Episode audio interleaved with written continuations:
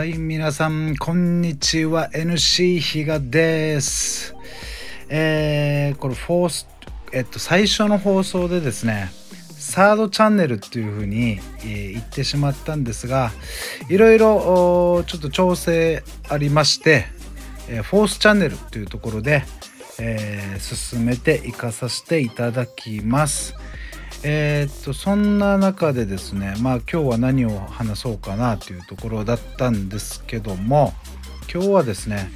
えー、ちょっと中国のですねまあ現在最近のこのネット上では CCP って言ったりししますが、えー、その CCP の中国の侵略の真実っていうところを少し、えー、話していけたらなというところでえー、お話ししてさせていただきます。えー、実はですねあのー、まあ、諸説ありですがこの中国はですね2050年に向けてですね国家戦略地図なるものをですね、えー、掲げています。皆さんネットとかで、えー、まあ、見た方いるかもしれないですが実はですねその部分でえっとですねちょっと驚愕な部分が見えてくるんですが現在の中国のですね、えー、まあ、地図皆さんご存知だと思うんですが、えー、その中国の中にですね、まあ、2050年どうなっているかという言いますと、えー、まずですねものすごく今仲の悪いインド。完全に取り込まれてパキスタンとかですねその隣国完全に吸収されてですね、まあ、中国と一体になってるしでさらにその下の部分の東南アジアインドネシアあとオーストラリアその辺までですね全てこの地図の中に含まれてる感じでですねまあロシアとの国境沿いの部分はまあ若干あれですがはい、で朝鮮半島はですねまだ色は別になっててですねまあそこは多分傀儡政権的な意味合いで取り組んでないのかどうなのかっていうところなんですがあともう一つやっぱ我々日本ですよね。こう日本は完全に取り込まれてます。はい。今現在ですね、えー、2021年1月25日なんですがアメリカ大統領選挙トランプ大統領が1月20日で、えー、の正午で、えー、任期を終えてですね、まあ、バイデン、えー、大統領に任期が移行したというところで、まあ、早速ですねあのその20日以降に、まあ、中国共産党がですね、えー、新たな法案を通しましたね。えー、この中国共産党あ中,、えー、中国の領域内において、えー、この領海内を侵す他国の勢力に対してはまあその兵士の武器の使用を許すっていうことでですね。まあそれは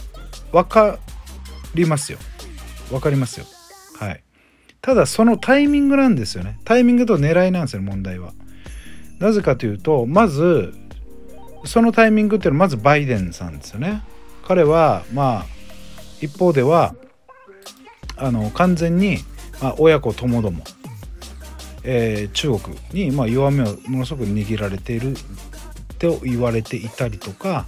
まあ、いろんなせ、えー、資金提供ですね。その辺を受けていると、まあかいえーまあ、いろんな部分で弱みを握られていて、まあ、その辺で、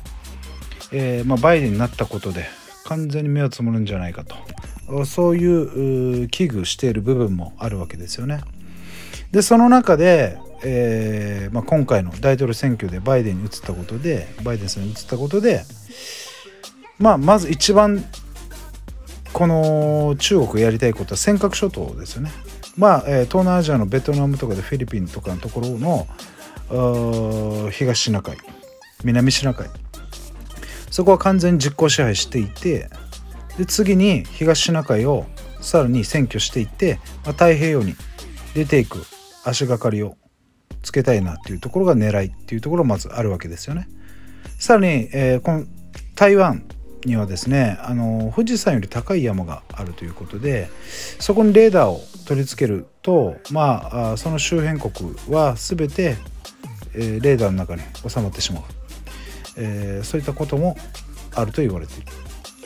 なので、えー、この地図が表すところは決して絵に描いた餅ではないのかなと。まず台湾もちろん台湾もこの地図の中では中国共産党の中に含まれてますしそれを取った後ですね沖縄あ沖縄の前に宮古島とかですねそういった近くの島ですよねその辺も取られる可能性があるしでその後沖縄、えー、まあ、北海道とも言われてますがそういったところどんどんどんどん取られていく可能性がある。それを実効支配として。例えば今その武器使いますよっていうところの牽制をかけておくことでえー、日本はですねその憲法でですねサンドバッグ状態なわけですよね。あの軍の方たちがですね。相手に殴られて初めて、まあ、殴り返せるような状態なので本当にですね武器使えない状態で突っ込んでいかなきゃいけないっていうそういう危険状態になっている。さらにそのもう武器使えますよ君たち入ってきていいんですかみたいな。もう恐怖何者でもないですよね。さらにこの王外相がですね去年暮れ日本に来た時に日本のその外相に対してですね尖閣諸島我々ものだと。日本入ってくんじゃねえみたいなこと言われてなんか苦笑いみたいな「えなんか言い返しなさいよ」みたいなところも、まあ、あってですね。まあちょっとそういった狙いがこの地図の中から見る見ても着々とまあ中国共産党進めてるのかなっていうところが2050年の国家戦略地図っていうところからもちょっと見て取れるのかなと。もちろん彼らが言ってるのは国際法上も余裕で何て言うんですかね。あのかかってくるんですがまあ関係ないですよねこの習近平政権だけじゃなくてその前からそうなのでそういうところがある。でさらにそのさっき言った南シナ海の実行支援に関しては2012年これに、えー、フィリピンで起きたと言われているわけですよね。そこで、まあ、小さい岩にですねある日、えー、中国の民間漁船がま侵入してきたと。でその中国漁船がサンゴとかですね絶滅絶滅危惧種そういったものの密漁を始めて、まあ、フィリピン政府はまあ逮捕しようとしたそうなんですね。まあそれに対して中国の海警局監視船それが現れて、まあ、その中国漁民の逮捕をも強行阻止したとでそれ両国が、えー、睨み合いになったとさっきの、えー、その法律新たな法律っていうところはいわゆるこの会計局。この会計局に武器の使用を認めたっていうところなんです。そういったところなんですよ。いいですか？もうこれもうとっくに始まってるわけです。その中でじゃあそのフィリピンはその両フィリピンフィリピンと中国は両国国内で、ま、激しい抗議運動。まあそれはそうですね。ふざけんなっていう国民感情を刺激しているのでそうそうなりますよ。でさらに中国のハッカー集団がフィリピン政府機関にサイバー攻撃も同時に仕掛けていったと。でさらにフィリピンに圧力かけるために中国はフィリピンの製品の輸入を禁止したりフィリピンの観光旅行禁止令までも断行していったと。もちろんフィリピンはあ国際社会に国連とかですねその訴えますけどもまあ、え、現在のその会計局の法案と同じですが聞くわけがないんですよね。彼は聞かないです、えー、中国ファーストなので全く聞かないです本当に。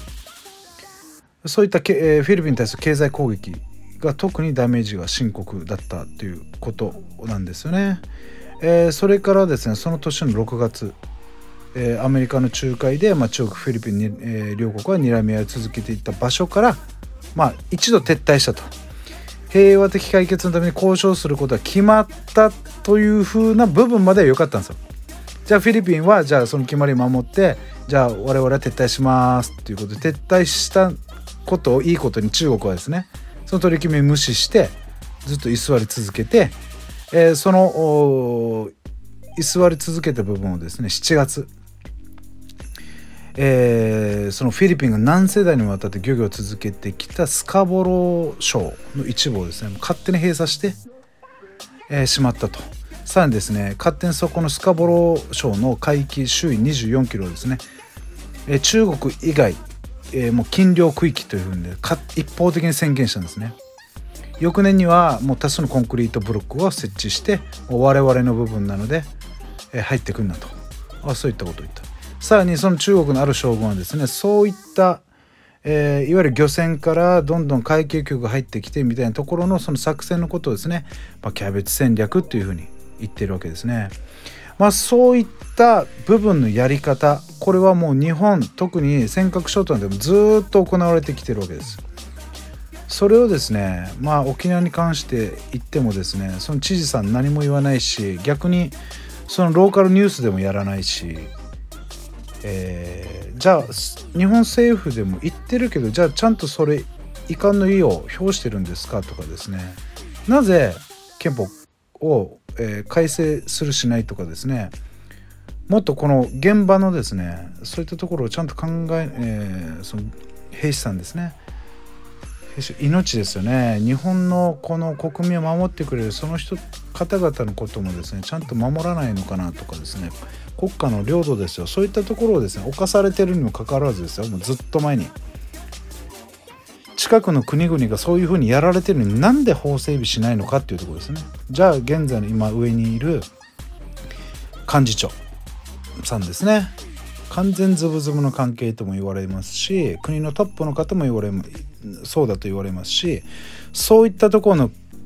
えー、不安の懸念がですねまさに今回の日本あアメリカ大統領選挙のところで本当に朝は我が身だなっていうところが少し感じたなっていうところをちょっと今日は、えー、話させていただきました。またですね、えー、ちょっと次回、えー、まあ、こういった話も含めながらですね少し話させていただきたいなと思いますので今日はこれまでにしたいと思います、えー、このフォースチャンネル NC 比嘉の妄想イノベーションというところをまたよろしくお願いいたします。ではではまた失礼いたします。